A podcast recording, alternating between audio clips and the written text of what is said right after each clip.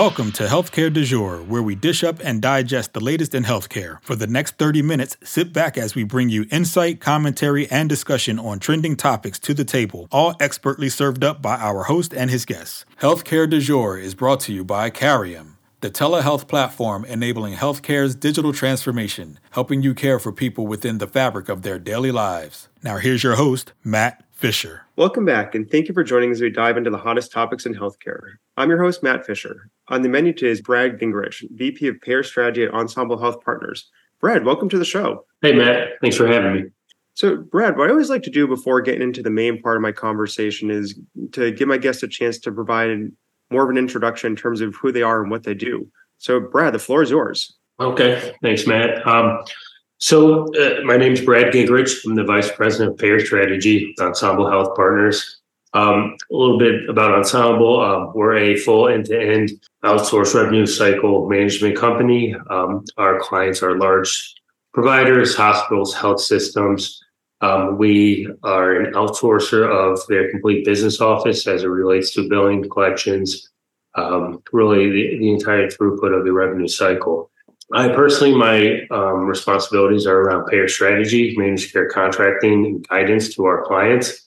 Um, that really kind of runs the gambit from uh, payer performance and ensuring that the payers, the insurance carriers, are adhering to the managed care contracts, as well as supporting our clients in any sort of managed care negotiations or dispute resolution issues, things of that nature.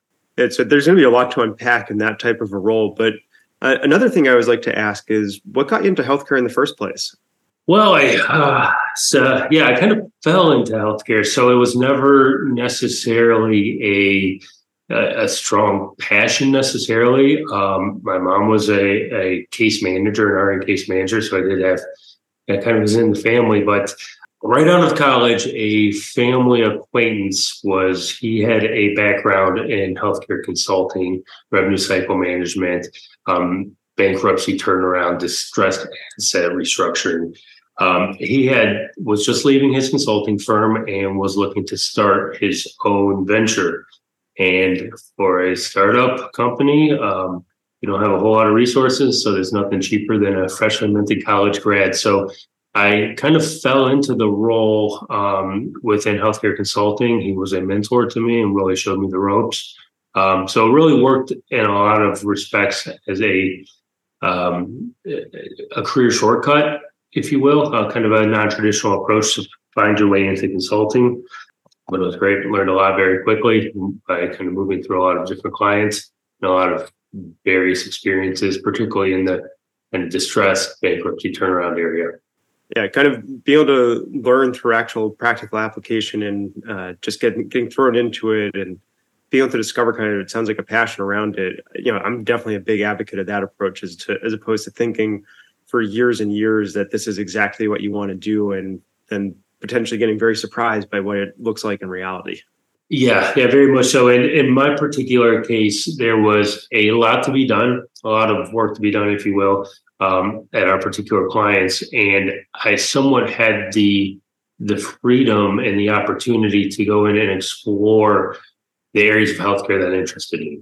And so I, I found my way, my niche being managed care, um, consulting strategy, advisement, um, because it it really appealed to me, my personality. Um, I, I have a competitive streak, and I found that it was rather enjoyable to kind of take the position of the small distressed community hospital and going up against 800 pound gorilla, um, you know, the local insurance company, the largest in the state, whoever that may have been at the time, and bringing uh, it to a successful conclusion on behalf of that small hospital. It was it was exciting and it was fun to really kind of take it to the big guys, if you will.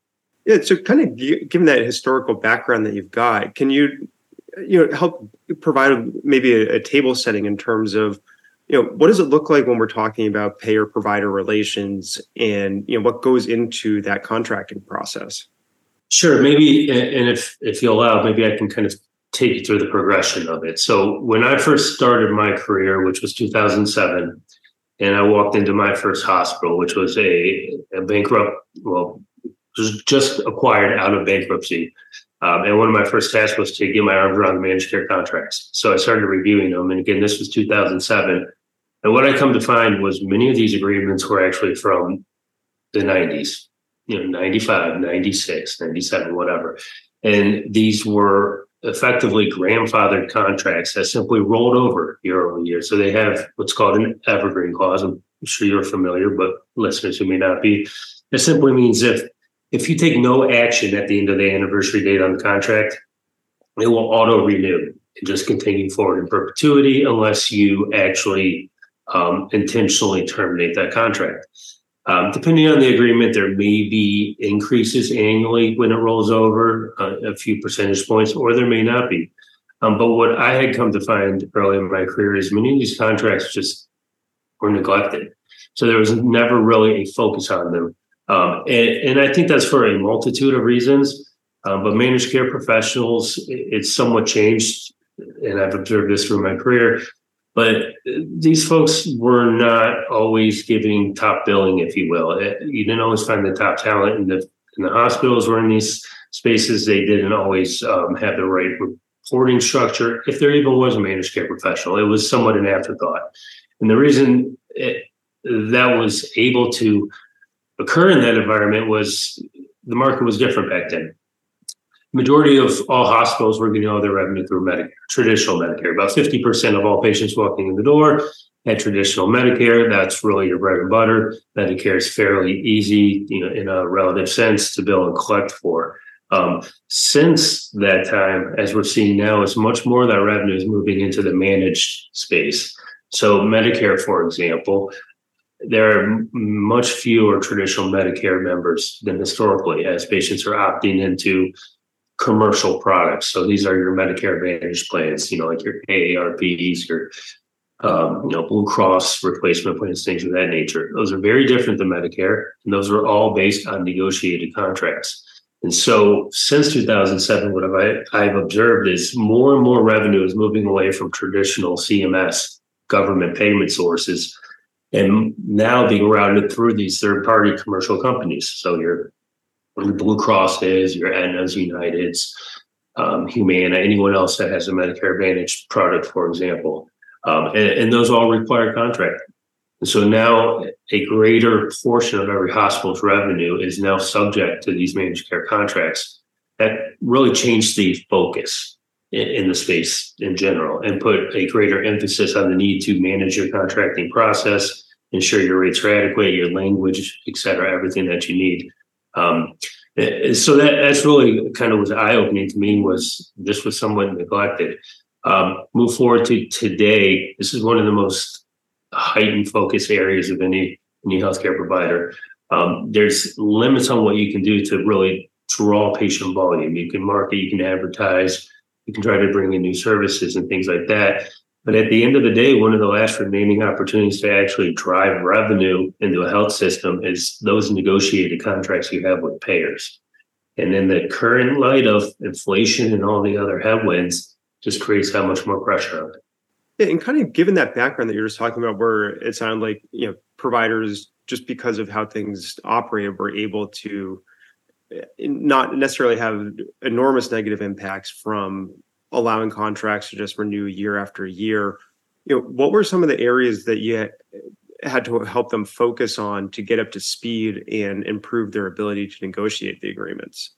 Sure. So, you know, one of the thing is, in my opinion, is health systems often were giving away their asset, and that is network adequacy. So that's, uh, or excuse me, network access. And so that being if I'm a health system, if I'm a hospital provider, what you see is they have contracts with every payer out there, every single one, without ever really kind of drawing, creating a bit more of scarcity around that.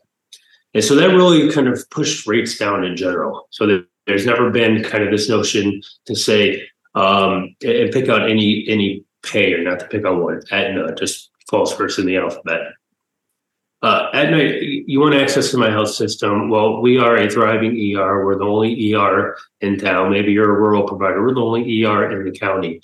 And you want access to this? Well, you're going to have to pay. And you're going to have to pay a rate that covers our bottom line and allows us to continue to serve the communities that we're in. You know, whether you have a large indigent population, you know, un, undercompensated care, whatever the case may be, health systems have to find ways to kind of bridge those gaps. And so creating more of a value structure around access to the health system has been one way to to be able to command those rates. And I think historically providers have never taken a hard stance to not to use the word boycott, but to to not sign on with every payer and pick and choose who their actual business partners are going to be. And, and those business partners need to uh, reciprocate with proper rates, proper terms. Yeah, so I guess is it fair to say then that you know there's kind of an adversarial stance that might be taken in the negotiations, and if that isn't accurate or not descriptor, is that some you know a circumstance that needs to exist, or are there opportunities for true collaboration? Well, it's definitely an adversarial take today. Um, whether or not that needs to be the case, I, I don't I don't think it has to be. In fact, you know that's kind of one of the things that we ensemble were striving towards is trying to remove that friction between payer and provider, and, and it's certainly a goal of ours. Historically, they've always been very they've been a challenge in relationships with them. There's very much a competitive take where it, there's a notion that it's a zero sum game. And so if the payer wins, it's at the cost of the provider. Um, you know, it's so much so that it, it's a, a joke when you when you're working with someone who came from the payer side. They always say, "Yeah, I cross over from the dark side." Like you really do kind of have this this idea of team to us versus them. I don't believe it has to be that way. I'm hopeful it's not always that way, but certainly is today because, and the large it comes from a lack of transparency. No one really wants to show their cards. Um, payers, for example, they are not very transparent when they tell you what their uh, medical necessity criteria is going to be. You have to kind of guess and stumble through it. And sometimes it may be because it's more subjective than anything. And you can't always put it down on paper in a black and white manner. Um, but but it's very challenging, I think, to know exactly what payers want in a lot of those regards. They hold a lot of things close to the chest that's proprietary. And as a result, we just get into somewhat a standoff in many cases. And when you say that a standoff, um, I guess before I ask anything else, what what does that standoff look like, and what could it entail? Yeah, so uh, a standoff most most commonly is when you're at an impasse in the negotiation. So let's say a particular health system's in a negotiation with one of the large payers and the clock is ticking down on when that contract will expire. So they provided some notice to eliminate that evergreen clause that we mentioned before. So the contract will not auto renew. So at some date certain, that hospital will be out of network with that insurance company. Now, as you get closer to that date, a lot of different things start to happen. There's notice requirements. Patients need to be advised of where they can access care in the future, things like that. Um, but the standoff typically is around rates. That's usually first and foremost. The health system seeking greater rate increase. The health the payer doesn't want to agree to that, um, and that's usually the primary issue. Um, second to that is going to be language. Language being in the actual contract, which governs how the claims are paid, how timely they're paid. Um, different nuances like that, appeal rights, etc. Those are critical, but usually take um, a, a back seat to the actual rates when you're at an impasse and the rates can't be can't be agreed to, you get closer and closer to that drop dead termination date. Um, as a date comes closer, the parties continue to to work um, in, in good faith to try to get it done. And I'd say just statistically, nine times out of ten, it gets resolved at that very last moment, the 25th hour, or the parties might agree to a 30 day extension because they know a deal is imminent. But more times than not, it gets resolved at the very end. Um, you know, my my take on this, the the advantages to the provider. Take your time. You know, you don't have to you don't have to negotiate against yourself. Take your time, get close to that that clock, and I think you'll find some of your asks will start to be met a little sooner. Um, but that's how the standoff usually comes. It's about rates. You get closer to the date, and then it starts to spill over into the public domain as patients have to become made aware uh, the community at large, attending, uh, attending and referring physicians, et cetera. And then press, the media all gets their hands on it. And then, you know, there's a lot of business interest involved as well. And so there may be you know, sponsored things that the payers are putting out or providers, et cetera, to help make their case because it does spill into the court of public opinion too. Yeah, it certainly sounds like public pressure can ratchet up as you're nearing that uh, deadline, as you were talking about. And for those of you just joining, I'm talking with Brad Gingerich from Ensemble Health Partners. We've been talking a lot about kind of the history of the payer provider relationship and some of the factors that go into negotiating agreements between them. And Brad, kind of just building off of that tension that we were just talking about of, you know, when a standoff can occur, can occur, or, you know, there might be uh, misalignment of vision. You know, it feels like recently there have been more headlines of it's not just getting resolved, but there's, you know, one party or the other is going to court um, and starting, you know, and lawsuits are being initiated. So, you know, do you have a, you know, a particular view from your perspective of why there are more lawsuits occurring, or maybe it's just they were occurring and they weren't getting the same attention um, in the past as they are now? Uh, yeah, I think it's uh, the former. I think that they are more prevalent today, and a lot of that is around the necessity for it. So historically, a lot of providers are very conservative health systems. They're they're serving the communities they're in. Um, they need their goal is to provide access, and they want to be in network uh, with as many payers as they can, so they provide that access to the community. However, it's very real inflation and the cost challenges and staffing challenges that providers face. And so now, out of necessity, they're being forced to take these more aggressive measures with payers, where these opportunities or issues, whatever you want to term them, have always existed. Now they cannot be ignored. So, out of necessity, providers have to stand up for and, and preserve what they've negotiated for. So, if they've negotiated a contract with a large payer, and over the three year term of that contract, the payer has not been paying claims in accordance with the contract, that, that could amount to uh, a hundred million you know, depending on the size of the provider. Historically, maybe the provider had the wherewithal to not be as aggressive about that or write out whatever the case may be. Those luxuries are gone. And so now they have to go and get those back in one way or another. And litigation's all, often a means to do it.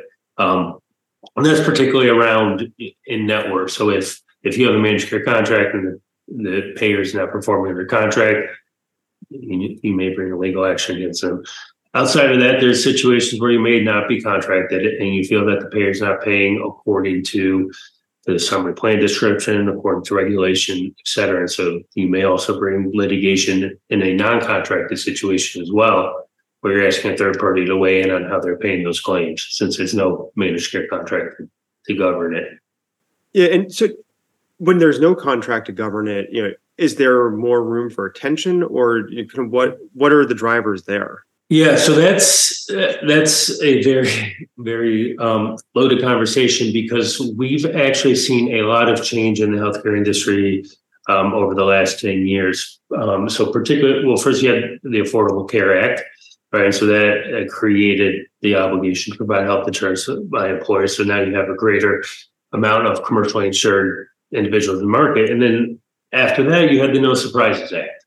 And the No Surprises Act rolled out really created a unique situation in that you, when there's no opportunity, or excuse me, no managed care contract to dictate how much claims should be paid, it's somewhat up in the air. Healthcare providers have the opportunity to effectively choose what they want to charge for any service. But there's no contract that's going to dictate how much you're going to pay. Somewhere you have to find a means to settling on that amount.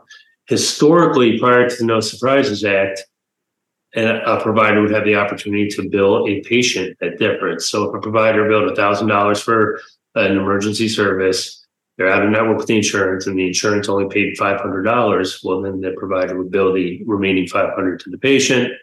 Patient might call their insurance company, the insurance company would get involved and, and make a, a settlement payment on that to resolve and pay more than $500. Under the No Surprises Act, there's no opportunity to bill the patient whatsoever. That was the leverage to the provider. So if a provider cannot put financial burden on a patient to compel that patient to go back to their insurance company and say, hey, you didn't pay enough. I now have a $500 bill. What gives? You know, without that opportunity, we're kind of stuck in, at a standstill where providers cannot now balance bill the patient. And you have to go through arbitration, which is all outlined in the No Surprises Act. So, um, uh, uh, where uh, my point mentioning that is out of network has undergone a lot of changes in the last 10 years. And I think as a result of the No Surprises Act, you're seeing much fewer providers ultimately go out of network. You're not seeing any less threatened to, and they use it as a tactic in negotiations. But at the end of the day, I think fewer are actually going out of network. And that's probably because they don't want to leave that reimbursement up to an arbitrator to decide. So, and with fewer going out of network, you know, I think you might have just implicitly said it, but it sounds like that might also change the negotiating dynamic around the contracts themselves. If the appeal or the opportunity for going out of network is not as great as it might have been in the past. Yeah, so it's it's very different. Historically, it was a very large stick to go to a payer and say, "I will go out of network with your commercial product," because that meant to the payer that their spend was going to increase. They no longer were getting a discount. So, the, in the most simplistic terms, a managed care agreement is like a Groupon. An insurance company says, I'm going to steer all of my members your way. And in exchange, you give me a discount for the care you provide them, and I'll pay for it. And that's essentially all it is. When you terminate the contract, you're saying no more discount, Aetna, but I'm confident the patients will still come to me because I provide an emergency room. And when you're in an emergency, you're not really shopping around. You're going to the nearest emergency room. So you're telling the payer, I don't need to be on your list of participating providers to see the patients. I'll still see them, and I, you're not going to get that discount any longer. Um, so historically, uh, that was the way you do it. That was your your stick is the threat of an increased spend to the payer, and you, as a provider will get additional revenue. Under the No Surprises Act, that opportunity is largely gone, right? You don't at least can't charge what you want, expect the payer to pay all of that because they have to hold the member harmless. So now what we're doing is looking more to those Medicare Advantage plans and things of that nature and understanding that the payers, uh, the largest revenue source to them is really these fully insured governmental plans. So Medicare Advantage, Medicaid, um, replacement plans. These are where the payers are really making a lot of their margin. And if there's an opportunity to terminate those agreements such that the member might actually change plans and move to the competing Medicare Advantage plan, because to them, the cost is the same. There's no out of pocket cost. So they're somewhat plan agnostic. They're concerned about their primary care physician who they've seen for the last 15 years still being able to treat them tomorrow. So when their primary care physician says, "Hey, Jane Doe, um, I'm sorry, we can't accept." You know, ABC insurance company going forward. We weren't able to, to agree on rates. However, I do accept these other five, and we're in open enrollment right now. You might want to make your decisions. You know, use that information as you will, and it becomes a huge concern to the insurance companies, to those payers when they start losing membership. And so it's a, a very creative new approach to trying to level the playing field. And it's really what it's come to. I mean, providers have to not play dirty, but we have to use everything that's available to us because these are very large, very sophisticated payers. They have a lot of resources behind them. Um, and they've, you know, they've got a lot to spend to try to win that game. So um, trying to be novel in your approach. Uh, that's somewhat we're trying to kind of re- rewrite this. Yeah, so kind of given all those swirling factors and you know the, the constantly changing elements of you know and, and levers that can be pulled, you know, are you starting to see any type of shift where there is more of a willingness to you know have collaborative uh, discussions between providers and payers so that you're if not fully removing at least you know kind of minimizing that adversarial approach and trying to find common f- footing on things and part of you know that's the part of that's floating in my mind in that regard is you know with value contracts or risk you know, risk based contracts, it seems like that would be a way to drive alignment because you need to have the transparency you were talking about earlier and have folks working together as opposed to at cross purposes if you want to succeed in that environment. Yeah, I, I think um, some of the risk sharing models are certainly going to be a step in that direction. Um, yeah, my one concern is as providers start to develop their sophistication in that space in population health and risk management, where does that leave the payers? And so there may be a bit of a resistance to fully bring us into their space, if you will. Um, today, you don't see as many of the full risk model agreements. You see a lot more what are referred to as value based purchasing, value based contracts. And what that really means is if there's a savings, the payer will share the savings with you. It, it kind of creates a conflict in and of itself because those savings mean less revenue for you. So what that really means is if you can if you can extract less revenue from that payer, and of course that means uh, less consumption of resources, et cetera. But if if you can get less revenue from that payer, you can share a portion of that lesser amount. So wouldn't I rather just have 100% of that piece? Uh, so, anyways, I, I, just that's always playing in the back of my mind that that it's just kind of a fundamental um, challenge, which is value based purchasing. I think you need to move to the point that providers are actually holding risk in this. They have um, a limited, you know, fixed dollar to treat the patients, and that's where you'll, I think, start to see more of a collaboration between the two.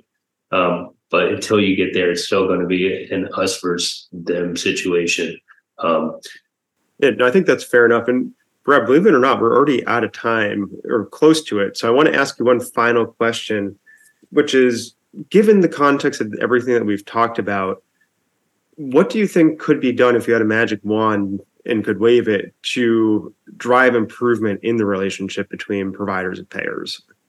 I think we need to maybe understand what everyone's really after, what we need. So, as a provider, our objective is to be paid quickly, timely, and to get paid easily. So, what that means is we don't want to have to do a lot of rework.